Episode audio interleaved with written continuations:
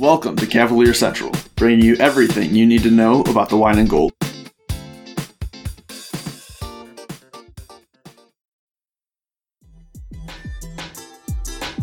Hey, Hoopheads, we appreciate you listening to this episode of Cavalier Central. Be sure to check out these other NBA pods on the Hoopheads Podcast Network, including Nuck If You Buck, 305 Culture, Spanning the Spurs, Hashtag Lakers, Motor City Hoops, X's and O's NBA Breakdown, LA Hoops, The Wizards Hoops Analyst, At the Buzzer, and Lakers Fast Break. Plus, our coaching focused podcasts Thrive with Trevor Huffman, Beyond the Ball, the CoachMaze.com podcast, Players Court, Bleachers and Boards, The Green Light, and Courtside Culture. Oh, and don't forget to check out our flagship, the Hoopheads podcast, hosted by me, Mike Klinzing, and my co-host Jason Sunkel, featuring the best minds in the game from grassroots to the NBA.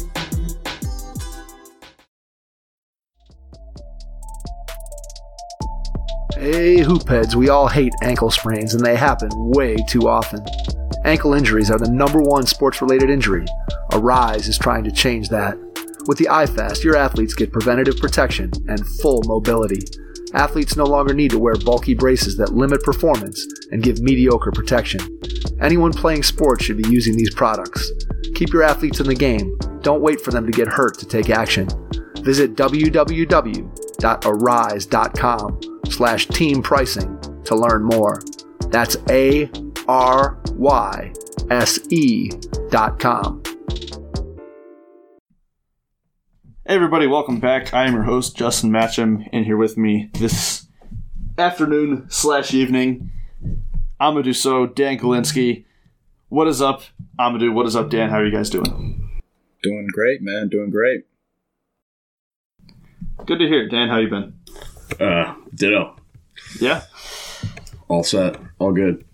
A weird stretch of games uh, over the last three, and we had talked about, you know, these being three games that the Cavaliers could and probably should have won at least two of the three. They ended up winning one of the three. They lost to the Bulls in the opener, uh, lost to the Pistons in a really, really ugly fashion 109 105 then bounced back and really played an outstanding game against the bulls uh, 121 105 victory there up by 30 at one point um, a complete you know 180 kind of from what we saw against the pistons a game where they were without wayne ellington dennis smith jr jerami grant uh, rodney mcgruder cory joseph mason plumlee and sekou Doumbouya. and uh, saddiq bey went for I believe six threes in the first quarter. Was it six Yep. or was it five? I think it was Um, six. six. Yeah, Tyler yeah, Cook. 18, all all threes. Yeah, Tyler Cook. Uh, after we had just talked about him in the previous episode as a former Cavs two way, uh, comes out and plays a great game in his first start. Isaiah Stewart looked good overall. Just a lot of Pistons that looked really really good and a lot of Pistons that looked really really bad.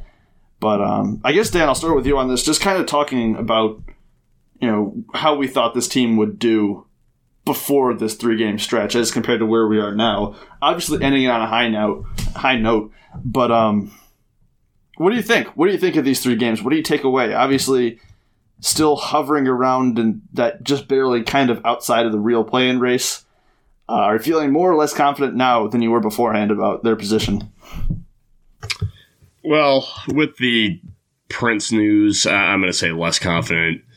Um, but it's I, I look at it on glass half full sort of way, in that the Cavs were able to get um, in the two games. I, I guess you could say valuable clutch time experience, which uh, with so many young pieces is is good for them um, as they kind of move into year four of the rebuild and try to kind of um, I guess realistically push for the playoffs. I, I think next season they they do have a good shot of getting in there really. Um, but for now, um, in the in the short term, it's good to get games like this. Um, obviously, the Detroit game was a massive letdown. Uh, I, I really thought that when they were going to cruise. Um, I, I thought that was kind of going to just be a penciled in W. I, I thought Detroit was going to scrap a little bit. I thought in the first half they'd kind of um, hang around, but I, I thought the Cavs would pull away. Obviously, that wasn't the case. Um, but they could have laid down. Um, they didn't do that, which I, I guess is a positive. And then Um, you, you, still see these bad quarters with them. Um, the Chicago game, the first one, there was that awful third quarter.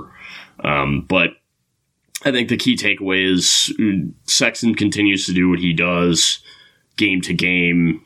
Uh, just, I, I, really can't say anything better about him, um, what he's been able to do.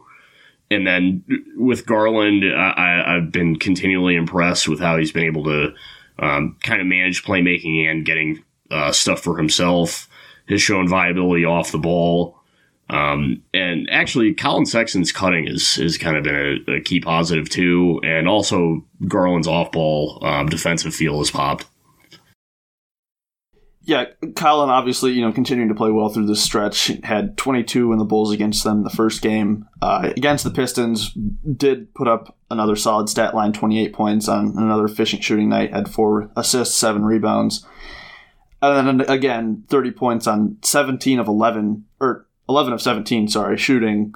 Uh, three for five from three, five for six from the line. Had seven assists in that game. Uh, like you said, just really, really solid play from him. Uh, the cutting, like you said, has, has been there. I want to talk a little bit more about Darius Garland, though. Someone who, as we are kind of talking about, is is kind of. It seemed like Sexton had his time kind of earlier on in the season where I think he was on the Lowe Post podcast and um, just kind of seemed to be making his way through the national media cycle, uh, kind of when he still had a little bit of all star buzz. Uh, we're kind of getting that with Darius Garland right now. Um, again, also was on JJ Redick's podcast. Is a, he was like, on JJ's semi, podcast semi too. recently. He was, yeah. But uh, Darius kind of seems to be getting that. I don't know if it's at, to that degree, but seems to really be kind of getting some national attention right now. Uh, obviously, in this recent game against the Bulls in the win, had 25 points, four assists.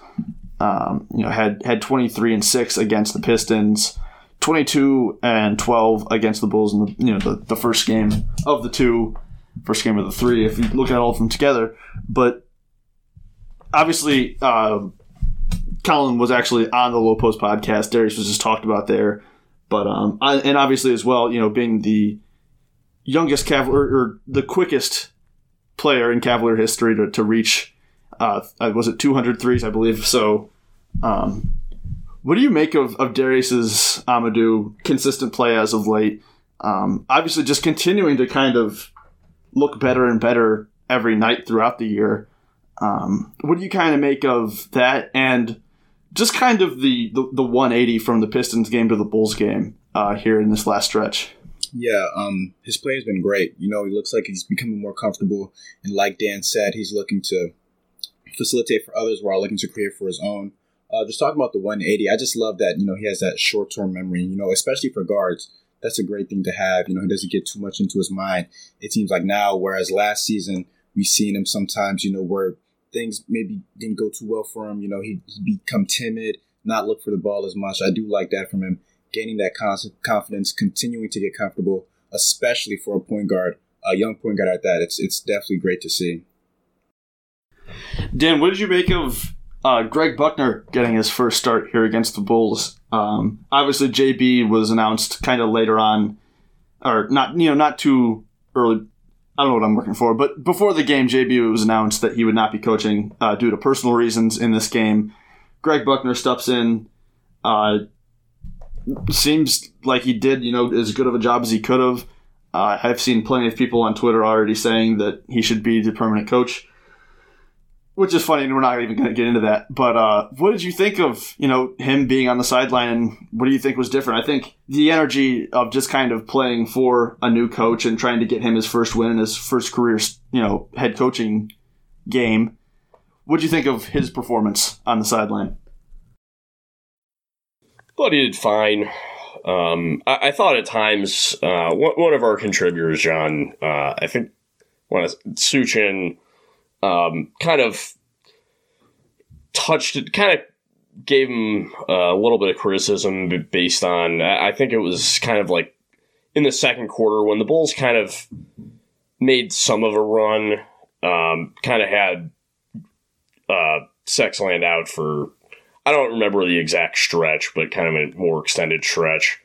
Uh, and they kind of cut into the cut into things a little bit. Um, the offense was bogging down a little bit um, due to lack of um, penetration, but I'm not going to grill him for that. That's it's just an ebbs and flows of games. Uh, that's going to happen, but thought he did fine. Um, what, what's what's there really to say in, that regard? But um, I, I, hope JB everything's all good with him. But uh, Buckner seems like he uh, well, frankly, he was he was a defensive guy um, when he played. So um, I, I, thought some of it is the Cavs just kind of came out like they're um, somebody lit a fire under them a little bit. I think they were honestly just kind of pissed more so than anything from the Detroit game. I think that's definitely fair. Um, really, just kind of came out with no energy against Detroit and did just look completely dead. Obviously, Saddiq Bey, you know, hitting shot after shot didn't help with them kind of being stuck in the mud at first. But yeah, completely, like you said, 180 here uh, against the Bulls. Um, it seemed like everybody, you know, really played. Uh, there were a couple guys who had played well against the Pistons, but regardless, um, I thought Jarrett Allen looked a lot better in this game. And obviously, he's still been working his way back from a concussion as well. Um, and he had said, I think, before the Chicago game, after the Detroit game, that since his concussion, he had felt you know a step behind on the defensive end. And I think that was pretty obvious when you watched that uh, he just wasn't fully up to speed. Um, Larry, obviously, I think he missed some time in this stretch as well. Did he miss he missed one of these games, didn't he? Did he miss the Detroit yeah, game? Detroit game. The Detroit game, yeah. Yeah, he did miss the Detroit game. Obviously, he's been working his way back from this illness, and he had struggled for a time there as well. I think he looked a lot better uh, against the Bulls as well. Let's see what it, he shot four for seven from the field, two for five from three, ended up with ten points and four rebounds, uh, and just kind of again seemed to be a little bit more lively out there than he was. Um, making plays on you know both ends of the floor. He, he just seemed a little bit more involved in what was going on than in the past. Uh, focusing on those two guys in particular, Amadou, Jarrett Allen, and Larry Nance. Um, at this point, do you think that you know they're both kind of back from the injury slash illnesses that they had you know suffered? Do you think that the play that we saw last game is is kind of in the energy level? Do you think that that's here to stay at this point? Um, maybe I'm not too sure. Like like you talked about, um, just getting the coach that first one kind of lit a fire under anybody. So I feel like that probably played into it. But um, I'm glad to see that they're looking to progress, or they just are progressing to become, you know, back to what they were pre-injury for both these guys. I feel like that's that's you know, that's what matters most right now. But hopefully this play continues. I mean, you know, to a next stretch of games, we know in May it's going to be tough, so we're going to need both of them to be at 100 um, and to play at how they're playing before their injuries, like I said. Yeah, and, and especially with uh, Taurean Prince, who we'll get to here in a minute, being out, uh, it's, it's going to be really important for a guy, especially like like Larry Nance, to step up and be able to play some heavy minutes in that kind of three slash four role. Um, and we can talk about other guys in here in a minute too. But Taurean Prince, uh, like we had mentioned earlier, um, is out for the rest of the season at this point with a season-ending ankle surgery. Uh, we knew this was coming. We didn't know it was coming so soon, but um, yeah, he played last night. Obviously, uh, we, one would have to assume that he just doesn't feel like he can, you know, keep playing um, on that and has opted for that. Uh, good news with this is just with the fact that he's doing it so early. Um, one would assume that you know at this point he will be he will make a full recovery and uh, will be back, you know, at full health to start next season, which is a positive. Um, but in the short term, they're definitely going to miss what he brings. Uh, again, has been playing really, really well over this last little stretch, and seemed like you know maybe there was some optimism that he was feeling better um, coming off of the shoulder and ankle injuries. Um, Dan, what have you made of just the play of Taurean lately, and um, how do you think? I, I guess you know we'll get to kind of the rotation here in a minute, but how do you think that second unit is going to function without his offense? Uh, they're going to miss it. Um, period, point blank. Uh, his shot creation, um, it, it, looked like it was coming along. Really uh, looked better. Um, it seemed to have more feel out there for uh, getting to his spots. I, have always said um, he's he when he's really like on um, and engaged and and I, I, thought looked healthier. Obviously, we knew that it was probably going to be the case uh, eventually for that ankle, but based on how he's looked recently, um, he's sneaky good, kind of like in a phone booth, as I like to put it. Um, you kind of make space when there's nothing there. Um, kind of that Amadou has touched on many times is kind of like that late clock bailout option guy, um, both on and off off ball. Um, they're going to miss that, uh, especially uh, his ability to create out of the pick and roll. Um, I thought his playmaking actually was kind of underrated. I thought um, was a pretty good ball mover as well, um, even though the, his assist totals really weren't high. Um, always seemed if there was an extra pass would would make it or, or maybe fake that pass and then get into a shot. They're going to miss kind of that veteran savvy, um, but we'll have to see um, next man up, so to speak. Um, and uh, it's it's just too bad because he was really starting to uh, kind of assert his will. I thought. I agree. And you, mentioned the passing; it definitely was something there. Not again, not a high assist total guy, but just a solid ball mover, someone who made the right reads and right decisions a lot of the time. Uh, I thought was a good lob thrower too. Um, we had seen some flashes of that, you know, where he can penetrate and kind of again just make the right decision and throw that up, and you know was capable of making accurate passes there as well. Um, and also as uh, the six seven plus uh, thing adds for like a from a vision standpoint too. It definitely does, and you know, again, it, all of these things will definitely be missed the rest of the season. You know, especially considering the fact that um, Dylan Windler, I guess we can talk about now too a little bit. Uh, also, Dylan Windler, I mean, he was out of the rotation by the time you know that he had gotten, or I guess was was held out of the lineup due to his knee soreness. Um, we also got the news uh, these last couple days that Dylan Windler was is having surgery on his knee and will be out indefinitely. I take that to mean that he's probably out the rest of the season at this point. Uh, I, I, just, I personally don't really see any point to trying to reintroduce him. You know, so well, late Fedor in the season. also reported like later on in the day that he's likely to be out. I think expected to be out through summer league even. Oh, really? Well, then yeah. take so. that. You know, take that out of the consideration. That he's he's, he's done for the season. Um, so all of a sudden, the wing rotation has thinned out a little bit here. And obviously, like we said, um, Dylan was already kind of out of the rotation, uh, but there's definitely a big hole there now with Taurean out. Um, obviously, we, uh, interesting development. Dean Wade has been kind of in and out of the rotation here as of late. Um, yeah, he's played fine when he's been in there, but you know, I I think got 17, 18 minutes against the Pistons, got it in garbage time against the Bulls in the last game. Uh, but it seems like you know he will probably see you know his share of minutes again moving forward. But Amadou, what do you think that the rotation on the wing looks like now with that kind of player out? Obviously, there are guys like Cedi who has been completely out of the rotation as of late. Didn't even get in in garbage time against Chicago. Um, you still have Lamar Stevens on the bench, who you know continues to make plays and spurts when he gets in there. How do you think this wing rotation shakes out? Yeah, um, I think probably the first step will probably be we'll see more and more of Larry Nance at the three now. Um, I feel like that's that's just the obvious move. Um, Cedi would, you know, I, I expect him to get reinserted into the rotation. Um, whether that's you know a good thing or not is yet to be seen. Um, uh, Brodric Thomas, I feel like it makes perfect sense for him to get some minutes as you know Taurean Prince was sort of that shot creator off the bench for us.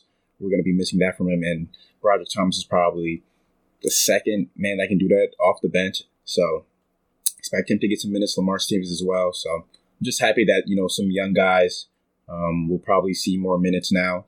Um, obviously, when we got healthy, guys like Lamar Stevens and Brodric Thomas, they weren't seeing any minutes or just garbage time minutes. You know, just because there just wasn't many minutes to go around. So seeing them get opportunities once again is going to be great. It'll be interesting to see if they can get a guy like Brodric Thomas in here based on an injury like this. Um, I think that Dean will kind of go back to having that consistent role in the rotation. And, you know, putting Larry back in there did kind of limit his role. But I think, you know, even when we've had like Larry Nance and Dean on the floor, for example, together, um, Dean Wade has almost been taking more of the perimeter assignments, you know, on defense and, and guarding, I guess, technically playing the three out of the two of them, and, and, Larry has been playing more of the four. Maybe that's again just kind of allowing Larry to get back up to the speed of the game, and maybe that changes as the season goes on. But I, I personally feel like Dean will be the guy who kind of gets his share of minutes back that he had before. Um, past that, you got to think it's probably Cedi again, just because you you need someone who's able to kind of play the small forward. I feel like um, which you, you can run some three guard lineups and get Brodric in there, uh, but it'll be seen, you know, how much they actually do that. And I, I just think they're going to kind of need Cedi's shooting. I hate saying that uh, because we don't know what Cedi's shooting is going to be, but I think it's just going to kind of be banking on, you know, hoping that he will be able to, to contribute something. I think, you know, especially him having this stretch where he hasn't played at all, uh, maybe that's been some sort of chance for Cedi to reflect and, and break out of whatever funk he's been in. I don't know. It probably doesn't, but we can hope. Uh, what is your take on this, Dan? And just how how they'll they'll figure this out as far as the minute share? Yeah, I, I just I think it'll probably end up being Wade. Um, I, I, think we'll probably see some stretches with uh, Wade and Nance, um, kind of as that jumbo three type guy, um, and with Prince, plenty of his minutes. Eh, well, granted they were due to injury, but um, had his share of minutes. Um, I, don't remember the exact percentage at the four anyway. Um, but with Wade, I think with him kind of proving to be viable um, in plenty of stretches, um, it's I, I would think that's a guy that definitely does, and and or Nance. I think it'll be mostly those two. I, I still don't think Cedi's going to get many minutes, frankly. It'll be interesting to see. Um, what, what, do you make of the Windler situation at this point, Dan? Um, obviously, it seemed like almost just another lost season for him, uh, dealing with multiple injuries again. Uh, the the shot struggling. Where do you? How do you kind of assess this season for Dylan? And I guess what what do you what do you expect from him at next season at this point in time? Yeah, I just think it's pretty clear. Um, there, it's just an unknown now. Um, if he can't stay healthy for considerable stretches, uh, I, I, actually liked what I saw from this year, and, kind of like the off-ball cutting feel. I thought finishing was pretty good um, with both hands. I thought his rebounding was a key key positive. Um, I think he had like seven and a half rebounds per 36, something in that realm. That was impressive to me. Uh, we saw there were ups and downs um, as a catch and shoot guy. Um, I, I, thought showed flashes off, plenty of flashes off movement, which was good. Um, but it's uh, I the I thought there'd be more pull up ability than there was. Really didn't see that. Uh, I thought that was disappointing. Um, but I thought his push shot feel was pretty good. We didn't see a ton of it, but I think that's something to build on for him. Uh, showed kind of ball movement feel, which was good too. Uh, defensively was generally positionally sound. um, had some issues kind of closing out to shooters at times. I, I thought that was a little bit odd, frankly, but that, that happens with young players, especially when you have to get through off ball stuff. I, I, can't blame him for that. Um, but I, I, thought his feel there was good, better than I thought it would have been. Uh, but I, I just think it's pretty clear that he probably won't get that fourth year option picked up. You just wouldn't think at this point that that's going to happen.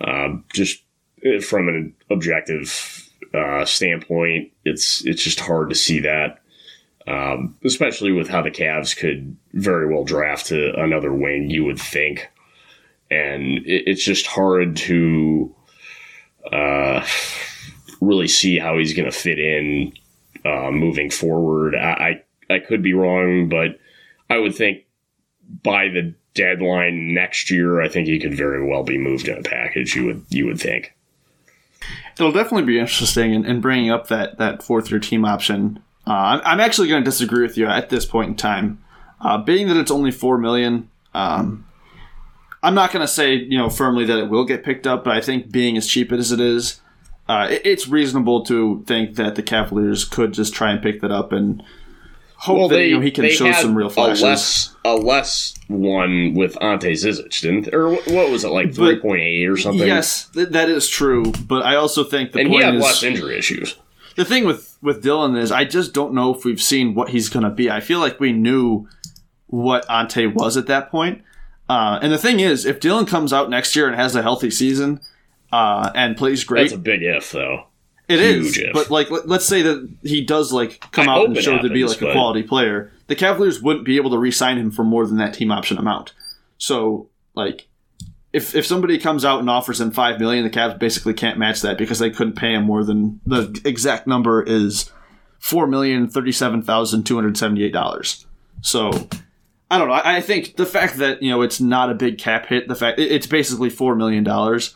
Uh, I, I think th- that would be a risk worth taking, assuming that like you know they don't make some other big move to where you know you know things change as far as you know who could be in the wing rotation. It, we'll have to see you know what off-season acquisitions are made. I, I'm just thinking it's it's not so much the compensation; it's more just the lack of certainty, complete lack of certainty. A and B, it's the roster spot. That's that's all I'm thinking. Well, the roster spot, I don't know if I mean he's under contract guaranteed next season anyway. The roster spot a season from then, I I, I don't know if it's going to be. Like, Yeah, I don't know I'm if you're going to be conserving like- that roster spot that far ahead, especially after Well, you haven't even seen him play. Well, the it- third it's year. just like just whether it's just like can he actually at all be like have a consistent role to game to game. I just think with them, it's like I can't blame them if they wouldn't if they didn't end up picking up factoring in that No, you could also no, get it. I'm thinking if you because they would seem to have a real possibility of getting another wing. That's just That what I'm and thinking. yeah, we, we we'll have to see what happens this offseason, but I think it could go either way right now. Uh, Amadou, how confident are you in Dylan Windler's ability to stay healthy at this point? Obviously, um, I mean, one thing you can say is that all these injuries have been unrelated. Uh, obviously, a stress fracture his first go around from you know whatever overuse in the offseason. Uh, a freak injury, really, that could have happened to anybody uh, with that that wrist fracture. But again, it, it is really troubling to see this knee issue now, and just the, the long term injuries. You know, ignoring how how how these injuries are happening, they are starting to pile up now. Um, do you think that Dylan Windler will be able to get healthy for an entire season at any point? Um, I'm not too sure, honestly, because personally, not even personally, just the Dylan Windler that we thought we were going to draft was just going to be like a three point specialist. And obviously, we see him to do more than that. You know, he's been able to play, you know, pretty solid defense. You know, he's done more on ball role than maybe a lot of people thought he would have. But I'm just not sure if I, I don't want to say if injuries are going to continue to pile up because, like you said, these injuries have been very, very unfortunate. You know, the first one being from just you know overworking him, and the second one being basically a, a freak accident. But it's going to be tough for him. I mean, you talk about a guy who's already turning 25 in September. Um, it's it's it's going to be tough. That the 2019 draft, man, we're lucky because of uh, of Garland because it's, it's slowly but surely starting to look more and more bleak, especially considering the fact that you know Keldon Johnson was our guy, and um, Keldon Johnson has been playing extremely well for the Spurs. Obviously, we passed on him to to take Dylan Windler because you know we thought that the Warriors or the Warriors were set to have wanted to take Windler, and we didn't want to let the Warriors get them. I don't know, whatever, but yeah, Yeah, it it definitely doesn't look good now that Shams reported that the Cavaliers were taking Keldon Johnson in that draft Yeah. at the time. But um, what do you think that? And obviously, you know, Dylan Windler's fourth year option will be picked up or you know declined before next season even starts. But what do you think Dylan Windler will have to show next year to like prove that he deserves to be with this team long term? honestly, it's literally just the shooting, in my opinion. I feel like everything else that he's shown is is just a plus at this point. You know, like I said, he was drafted to be mainly a three point specialist, and he hasn't even showed that. He's had that you know one spurt, you know, Where he hit like nine straight, yeah. yeah, that was good. So I mean, if he can just you know continue to show us that. Not even he doesn't have to be like you know an elite three point. I'm not talking about the Joe Harrises of the world. I'm talking maybe like I don't even know what a good example is, but Just a nice, Maybe- respectable yeah. 36, 37% 37. shooter. hmm continue to to you know show something on ball. I just you know, and it's just all about consistency at the end of the day too. You know, like that spurt that we said he had um against Philly. After that, you know, it was sort of rock bottom. I think he went oh of what what was it that next game? I'm I'm not too sure, but just continue to show consistency. And I feel like you know, I think it was his option to be picked up. And obviously, I think Fyodor has hit on, on this a lot. Um, both on his podcast and through his writing. But it is it is hard for a guy like Windler to actually work on his game and work on these you know kind of issues when he is always just trying to come back from issues and you know work on recovery. Uh, it can be hard to focus on both things, especially when you have you know such an odd shooting year that he had. It'd be nice for him to just have a complete offseason to focus just on that, but that obviously isn't the case. Uh, but I, I, I am with you. What you saying? Yeah. If he can literally be like Dean Wade, I feel like his option will be picked up. Yeah, I'm, and again, I think it will just come down to the the ability to shoot the ball. Um, and Dan, you had said that you know the the the, the, the shooting off movement definitely wasn't really there. Um, I, I don't know what to make of the situation right now. It's just simply because. and, and we had talked about this throughout the season. We've talked about it with him. We've talked about it with Damyean Dotson. I just don't understand how someone who is such a good, who was such a good shooter, just completely goes ice cold and stays that way the rest of their career. Um, I have to have some hope that he'll turn this around. I just, I, I don't understand it right now. Yeah, I, I didn't either. He was one of nine in his last what seven games active before before like going on the shelf, if you will. Um, that's I mean from three, and I, I, really don't have an answer for it. I, it's he had plenty of good looks. I mean, for his, I guess somewhat, I guess like eh, the Cavs is of the Cav Cavs playmaking was with him. Um, did get plenty of good looks, and, and I thought his chemistry with like honestly like with Jarrett Allen and or in some instances with Larry Nance actually was good in, in kind of getting him those sort of looks. Um, I, I just I, I, don't know. I, I, as you hit on with what Fedor said, it's it's just kind of hard to gauge what kind of rhythm he's going to have uh, because with him, it, so much focus is uh, I guess so little focus has been able to kind of work on his game. Uh, it's just hard to say. And it's not a guy that, to me, is. I, I think he can do a lot more than just shoot. Frankly, I, I think there's a lot more there, but you're not going to be able to work on that other stuff in addition to all this recovery stuff. It's just a lot to. Just a lot to unpack, and I, I just didn't think there was just no history of injuries coming in. Um, I, I, I, had really high expectations for Windler, frankly. I thought he would have been. I, I didn't think he was going to be a starter really. Um, but I, I, had high expectations. I thought he was going to be, frankly, a knockdown guy because I, I, saw a lot of him in college. I don't really know why. I just always saw a lot of him. Um, and just the way Belmont plays offense, they've always been a fun team to, to watch to me, kind of one of those mid majors that just move it really well and have a uh, fun offense to see. I thought he would have really been a key guy for us. Um, and it, it's just hard to see if he I, I don't really see him being a long term piece at this point. I can't I can't bet on that. Um, really, it's just gut feeling. I, I hope I'm wrong because I, I, really like what he brings in other areas as well. Um, but at the end of the day, if he can't shoot, there's not a role for him.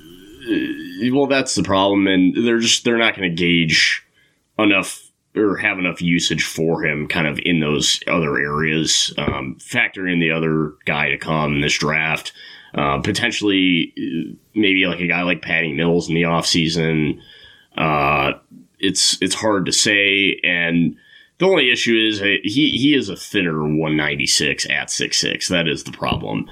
I was and, just going to mention that as well. Yeah, and that, that, that's the issue. He and the problem is how much weight is he going to be able to really put on just coming back from all this stuff? I, I don't even know if he'll really be able to put on good weight at all is the I, issue. But I, that, I think that, that a, is yeah. That's a paramount thing. It, like honestly, I think he needs to gain twenty pounds.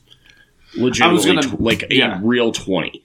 That's that's the only way to me. Like I I didn't think he was going to be. I, I obviously didn't think he was going to be Kevin Huerter coming out, but and that's not just because he has red hair. But I, there's a lot of similar abilities in college that you saw, and I, and didn't have close to the talent around him at Belmont that Huerter had in terms of like rollers and guys to play off of.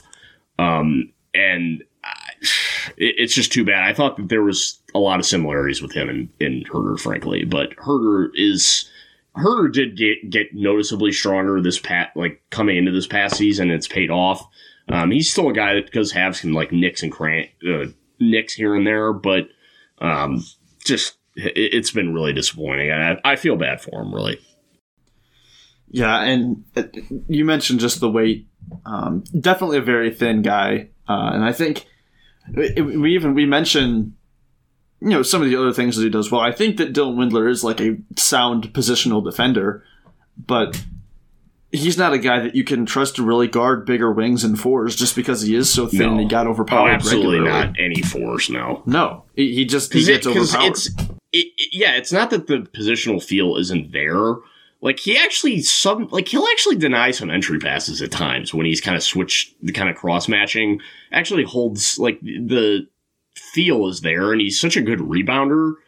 Um, but yeah, you just the way unfortunately he's had the injury issues. Like you, you can't you can't take those risks at all. That's the problem. And obviously, you know, having the the weight would help him with rebounding as well. It'd help him box out. It'd help him just kind of carve out position down there. So, at the end of the day, like like you had said earlier, Amadou, I think if he can just figure the shot out and the shot alone uh, to be just a respectable three point shooter next year, like I think he will be okay. I think he will have enough time. I think he's far enough along in the other areas of his game, even at a later age, to where if the shot can be figured out by the start of next season, I do truly think that he'll be okay. But um,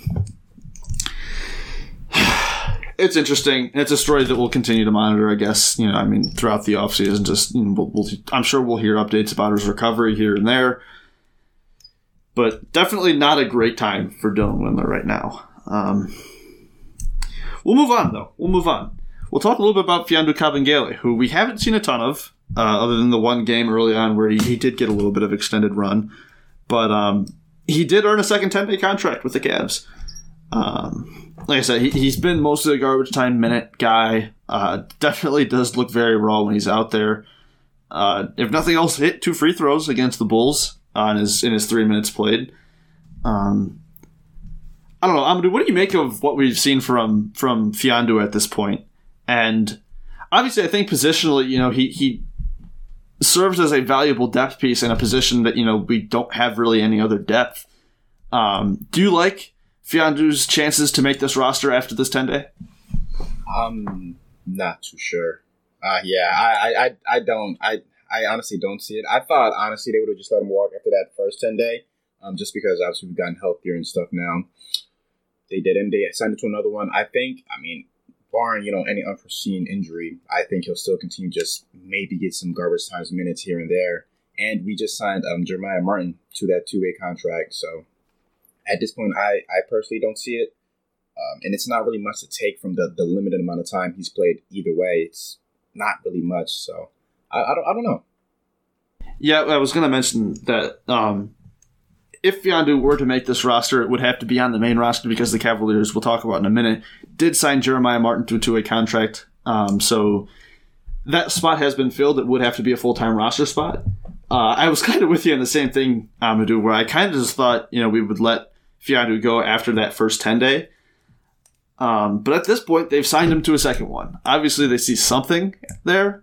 Um, Dan, what do you make of this situation? Um, like I said, it, it seems like it, the fact that he yeah, got well, a second ten day clearly says really... that they have some sort of interest in him. Do you think uh, that you know he has a I'm real so, shot I'm to make sorry, this team? I'm sorry, I, I missed like those last probably like four sentences you said. Oh, did you? Okay, can you hear me now? Yes, I can hear you now. Okay, basically what I was saying is, um, I, I, was kind of with Amadou as far as I didn't think that Mfiondu would be on this team past that first 10 day. Uh, clearly, he just hasn't played very much. But um, at this point, it seems like the Cavaliers clearly have some interest in him. You know, they wouldn't have kept him around if they didn't. Um, for that reason alone, do you what do you, what do you think the odds are that uh, Mfiondu sticks on this roster? Uh, I think zero. Um, I, I, think the zero, the really? issue is yeah, I think zero. Um, I'm not trying to be harsh, but the Cavs have their share of bigs, and the problem is with Kabengele, he's kind of a um, just the complete lack of like lateral quickness. Like he's not even laterally quick enough to be like viable in some four minutes. That's the problem. Uh, and it, he's not. I the like the wingspan is there to be a to play five. Like I, I I really like the signing. Like we we've hit on this in a number of podcasts. Like initially, I thought it was a good flyer, but we just don't really know. Um, and the problem is just there. He's kind of like Hardy. Like the fouling is just a real issue. Like whenever he gets any real minutes, um, that was an issue really at Florida State too. That was the other problem. And but I think the key with him is just the potential stretch big stuff. That's the real thing. Is offensively like the the pick and pop. Like you see some five like some flashes there. Um, shot sub thirty three percent in his G League run last year, but did take six threes a game. Like that's a lot. Um, so at least it, there was some viability there. I think he shot pretty well from the free throw line too. I think offensively, um, at the five, I think that's kind of where you're you're looking at for the promise. Um, but defensively, not just like the, he's he, he plays really hard inside and, and is going to test shot contest shots hard. Um, but offensively, there's just not there's some touch here and there, but um, more of like a roller kind of like, but not like a great lob threat is the problem. Um, because there's just not enough kind of feel in terms of being able to run like in that regard um, to time up time it up as much. Where with like Hartenstein, you see it more. Um, but yeah, I, I, don't really see the Cavs really wanting to keep him around because I I would think there's they'd want to have Hartenstein be around much more, and I just I don't really know if Kabengele can really be uh, a viable four like at all whatsoever. I, I, didn't think that would be the case earlier, but it's it's just not great. Um, and there's not really like he he does provide some like rim protection ish presence, but it's not enough where it's really tangible. It's not like going to like deter drivers necessarily. Um, but if the pick and pop stuff were to come about, if if like he were to go down to Canton, maybe that'd be fine. I get that. Um, but yeah, I, I, don't see. I don't know why the Cavs to give him a real roster spot. This just wouldn't make any sense. Like other than the ten day stuff. Well, I was going to ask you. Obviously, like they, they've given him the second ten day. Why right. do you think that is? If he has a zero uh, I don't have chance, do you think it's just kind of kind of keep him around the system? Because I mean, yeah, clearly I the Cavaliers see something there. They're, they have a reason for doing it. What do you think it is? I, I think it's because they would want to maybe send him down to Canton um, to further develop. Because then, like next next season, there really actually will be like a real G League season. I think that's kind of what maybe they're getting at like an, a, a, training camp guy to potentially. Yeah, that, that's. I think it's just like allowing him to be comfortable within the system and kind of get their hands on him to see, um, have a guy they can have in the off season to really work with more. Um, I, but I, I, don't know if they. Well, here's I, the thing. Really, I don't really see them like signing him, though. I guess it's hard to say. I would say if you want to work with them in the offseason, the thing to do yeah. would be give them a rest of season contract. Yeah, I guess I, I, guess at this point, yeah, they're they're not giving him a standard deal. I don't see. I, frankly, I don't see why they would. I don't know. I'm not going to say I'm completely out on it, and again, I, don't really have any... out. But for the Cavs themselves, I, I just. Well, that's what I'm saying. Like, for the Cavs themselves, Allen, I'm not completely have, out. Uh, like you, you, you, they have to do what they have to do to keep Hartenstein around. I, I, I think they, they will. I, I really think they will, and I just I don't see how Kabengele fits in because he really can't be on the floor with either of them. Like, well, he fits in as just a third center injury insurance for the rest of the season. That's making three hundred thousand dollars. I mean, it's not like you're gonna have to commit a ton other than a roster spot. And I think, you like I said, I don't, I have not seen much of so anything from him. That you think that he would, like, is there any potential that he'd stick around, like in the like? Would he be on their team in summer league? Is is what I'm asking, I guess. Sure. Yeah. I think he could be a. So you think that they, that they should, just keep in their system? That they should give him a, a, standard deal. Here's what I don't. I don't even know that they I, should. I personally don't. But I don't think that they should. But just looking at it from their point of view, Um, like I said, the only reason that I even think that it's a, a real chance is because they gave him another 10 day. Like, they clearly have interest in the guy. The, a thing that I could see happening is, I just I him- thought that they would have done it with Quinn Cook a lot more than Fiondu. well, Fiondu plays, I mean, Fiondu is Yeah, a big on a team that could use a third kind of center guy, and he's also a lot I don't younger. really know why they should could use a third center though. Like Allen's back, I don't know if they need it, but what if and Allen and, goes out? and realistically, Nance and or? Wade and or Love could do that some. it's nice like, to have another option. There's just nothing offensively right now, and defensively, I, I don't even really know what he he is providing for them. I guess a situation that I could see play out for him is you sign him to like a rest of season deal with like a non guaranteed option for next like season. the Dean Wade stuff. Well, I, I don't even think it would be a Dean Wade contract. It would be like sign him for like give him what Tyler Cook got with Detroit. Basically, a deal for the rest of this season, a non guarantee for next season. You could waive him in the offseason. Is that what we did with Jordan Bell before? Uh, sort of. Yes, Jordan Bell. Okay. Obviously, like It was like a, a it is. guaranteed set amount of money. It was like three hundred seventy five thousand. Well, he's Like he's for, like, guaranteed. the, yeah. Okay. He's I- I guaranteed you're this saying. season's salary. You keep him around in the offseason. You can waive him and sign him, or you don't even need to waive him, but you can just keep him around until like next training camp and just give him an opportunity to make the roster then.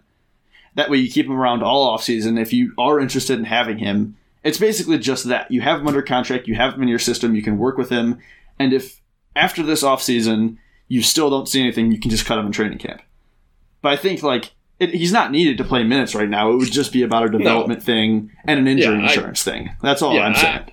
Yeah, I get what you're saying. I, I'm just honestly just like playing devil's advocate, frankly. That's fair.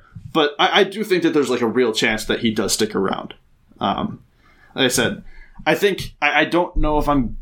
I, I'm with you that he's not a power forward. He is a center, flat out. Um, but if you think you can work with something on the shot to make him a legitimate stretch five, um, if you think that you know he can provide something as a rim protector, I, I, I understand the idea of keeping him around long term, especially like is there anybody else out there right now like thinking strictly centers that like is a better option than Fiondu? I mean, we've talked about Skal Labissière. Is there anyone that like intrigues you right now as an alternative?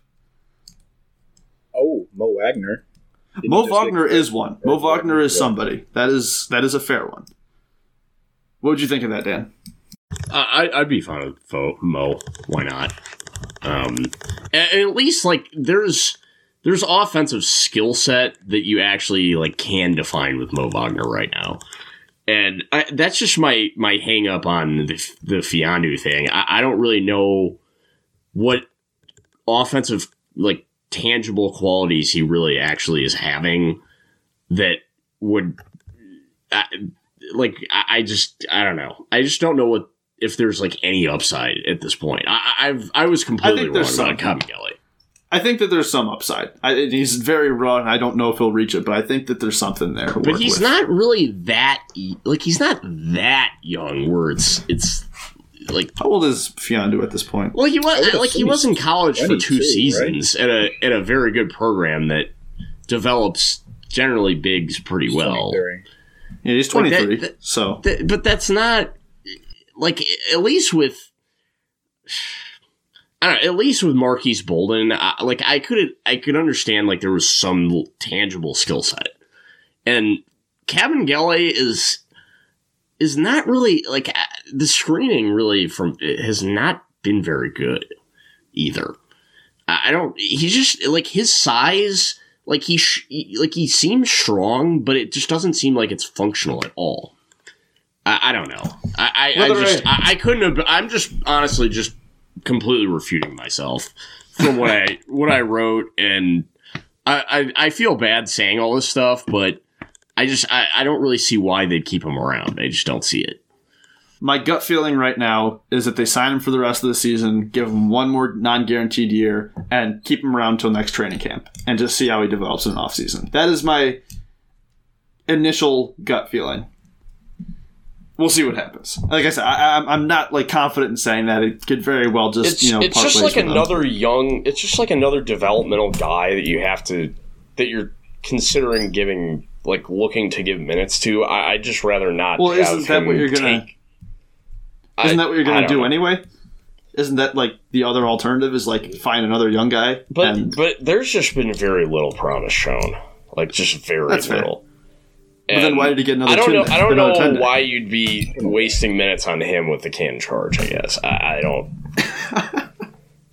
That's fair. All right, I, I'm I'm going off here, but maybe okay, maybe not a zero percent chance. I'll say like, I guess based on your rationale, I'll say like a thirty-two percent chance. I'm gonna Fine. give it a fifty percent chance. Amadou, you got to give a percentage. What's what, percent ah. chance that Fiondu sticks after this? That 10 was day? for his three-point shooting percentage, thirty-two percent.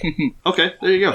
I, I'm not sure. I mean, anything can happen. I'll, I'll give it like, I'll say 25% chance that he sticks around. Okay, I think that's fair. I think that that's reasonable. Fiondu, please please prove me wrong. I, I just I don't see it with the Cavs. I just don't. Prove him wrong, Fiondu. Dean Wade I re-. I still really wanted Chris Silva for the record. That's the guy I wanted. yeah, uh, hey, that the, could be a the guy they look at in the third offseason. five. That was the guy. That, that's someone on they could look at. He's with the Kings. That was The their Kings, oh, they Nemanja didn't- they didn't- return. so they- him and Mo Harkless. So they didn't waive him then. no, they still have him. They waived Fiondu Kabengele. Yeah. oh, that's well, that's true. Well, that goes to show you Chris Silva can hoop. yeah. Hey, I I, I like Chris he Silva. sticks with the Sacramento Kings. He can he can hoop.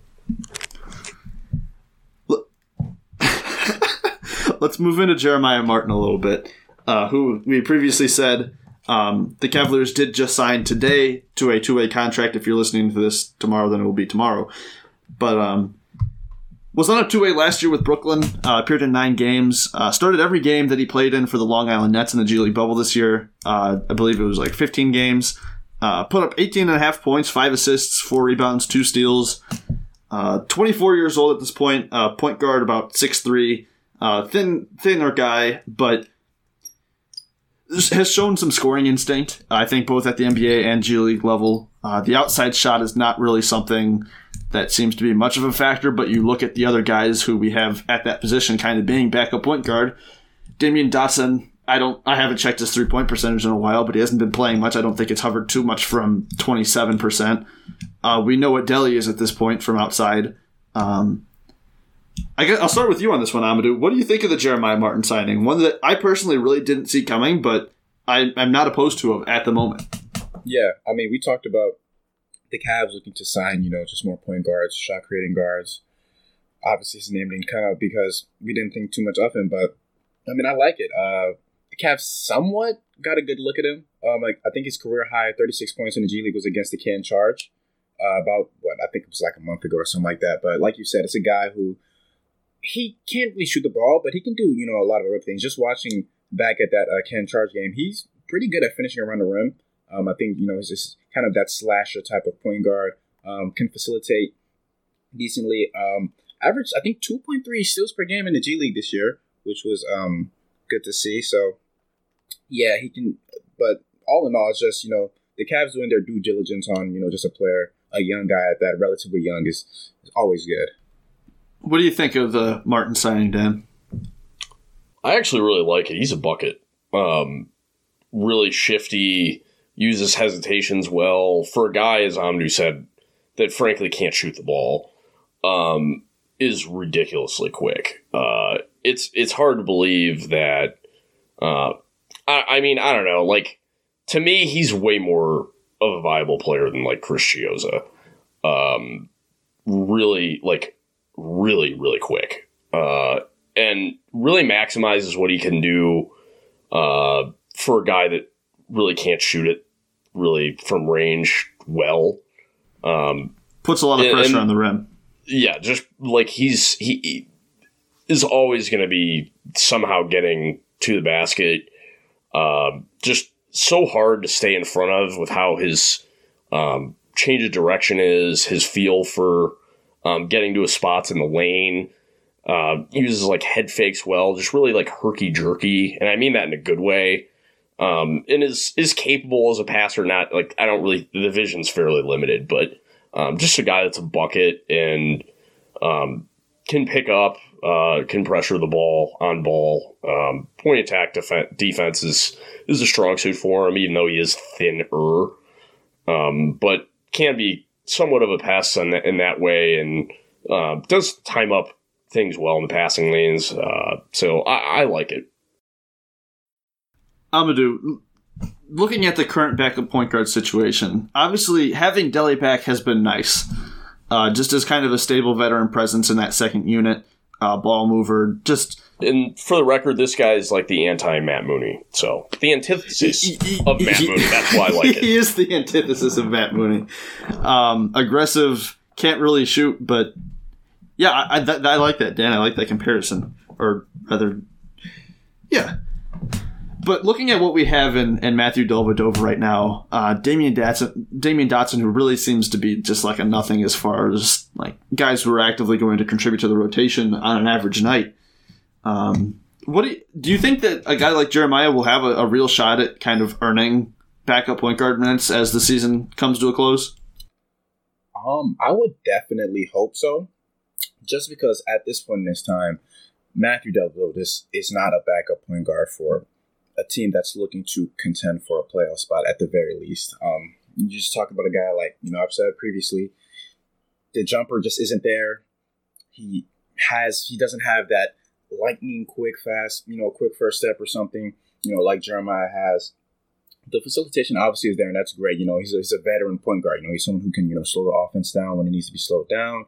Um, he's always looking to make the right pass, but I unless it's like you know a locker room, you know, bench type of role, I just don't know if Matthew Dellavedova, or at least I hope not, you know, has has a has a on the court type of major role for the Cavs in the future. But yeah, I would definitely hope that Jeremiah, you know, has that opportunity. At this point in time, I, I believe that, you know, the Cavs just probably looking to, you know, it's, it's it's about, you know, player development at this point rather than trying to make the, the, the play in just because, you know, we've lost those two games against the Bulls. I think we're how many games back? I think we're three and a half games back. I think we're still at three and a half. Three and a half, yeah.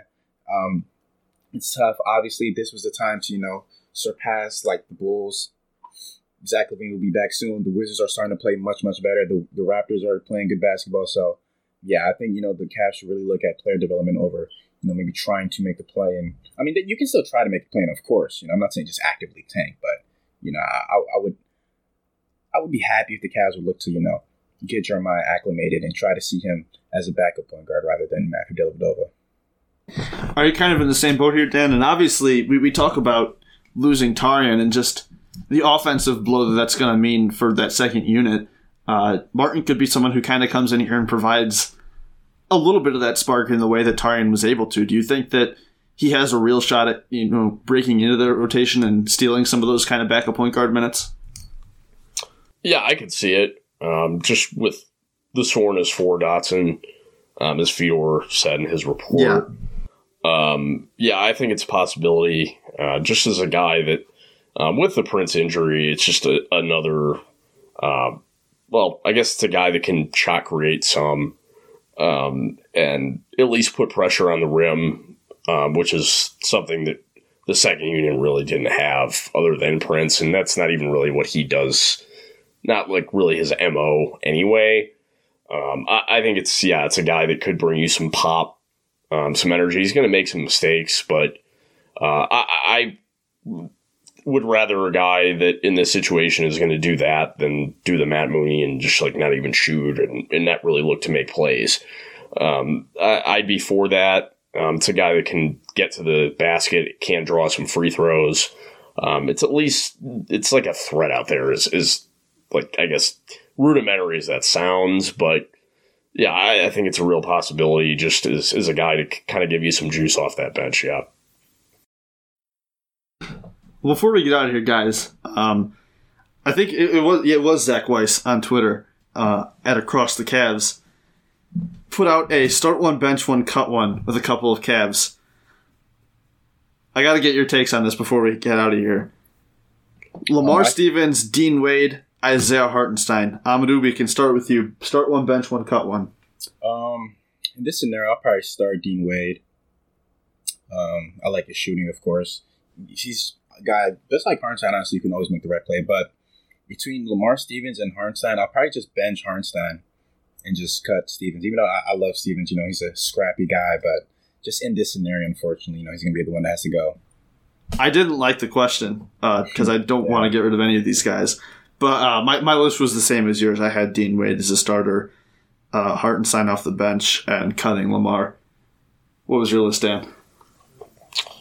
Yeah, it's the same. Unfortunately, It's the same. Um, Okay, wasn't okay. wasn't contrarian. So No, no hate for Lamar Stevens. Um, Love the guy. I just think that these other two guys have shown a little bit more. and could could make for a decent linebacker. It looks like too. Yeah. That- hey, that if he true. if he if you decided to change professions, you probably could.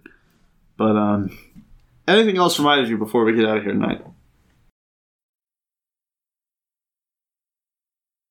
Uh, I did have well, I don't know. Basically, like a key, uh, like Cavs Twitter guy. Um, ah, what's his name? Um, like that Ralph guy, like at the Pull Up King one.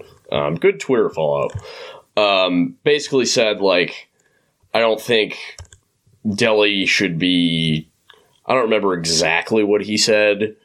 Um, but basically should be like the NBL should should be hauling him or something like the Illawarra Hawks. Oh, I did see that. Yeah. And it, I'm bringing this up just because I basically said no, it should be the uh, Tasmania Jack Jumper. So we had to Oh, get that. Jack the Jack Jumpers. Jack Jumper is uh, in there. So They should, they Put another Jack Jumpers reference in there. They should make Yeah. another call. I mean, they they really should either that or I don't know if Delly would be a good coach because he. I don't know if he'd ever want guys to shoot, but. um but yeah, that was that was uh had to get the Jack Jumpers reference in there. Well, I'm glad we did. Uh, with that, we will wrap up. Thank you, Dan. Thank you, Amadou, as always, for coming on. A pleasure. Thank you, everybody out there, for listening. Uh, if you enjoyed listening, subscribe, never miss a future episode. Also, if you're listening on Apple, leave a rating, leave a review. It helps out the show. And with that, we will get out of here. Um, who do the Cavs even play next? I haven't even looked. Right? I think so. The Hornets? They got the Hornets tomorrow. I think it's I guess we can- again. we can close on predictions. I don't even know what to say at this point. Um, I guess coming off the, the, the high performance against the Bulls, I'll say they win this one. I'll go with the win as well. Well, there we go. Some optimism to end it. Uh, with that, thank you, and uh, we will see you next time. Hey everyone, the NBA season is underway, and there is no better way to celebrate than with Thrive Fantasy, the daily fantasy sports app for player props. They have eliminated the need to do countless hours of research because they only ask you about the top tier athletes in each sport. All you have to do is pick 5 out of the 10 player prop options to build your lineup. Each prop has a fantasy point total associated with the over or under based on its likelihood to occur. The more points a selection is worth, the riskier it is.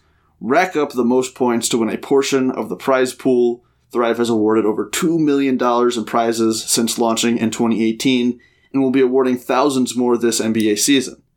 So download the Thrive Fantasy app today or visit thrivefantasy.com to get started. Use the promo code KLOVE, that's K L O V E, like Kevin Love, when you sign up, and you will receive an instant deposit match up to $50 on your first deposit of $20 or more. Sign up and prop up today.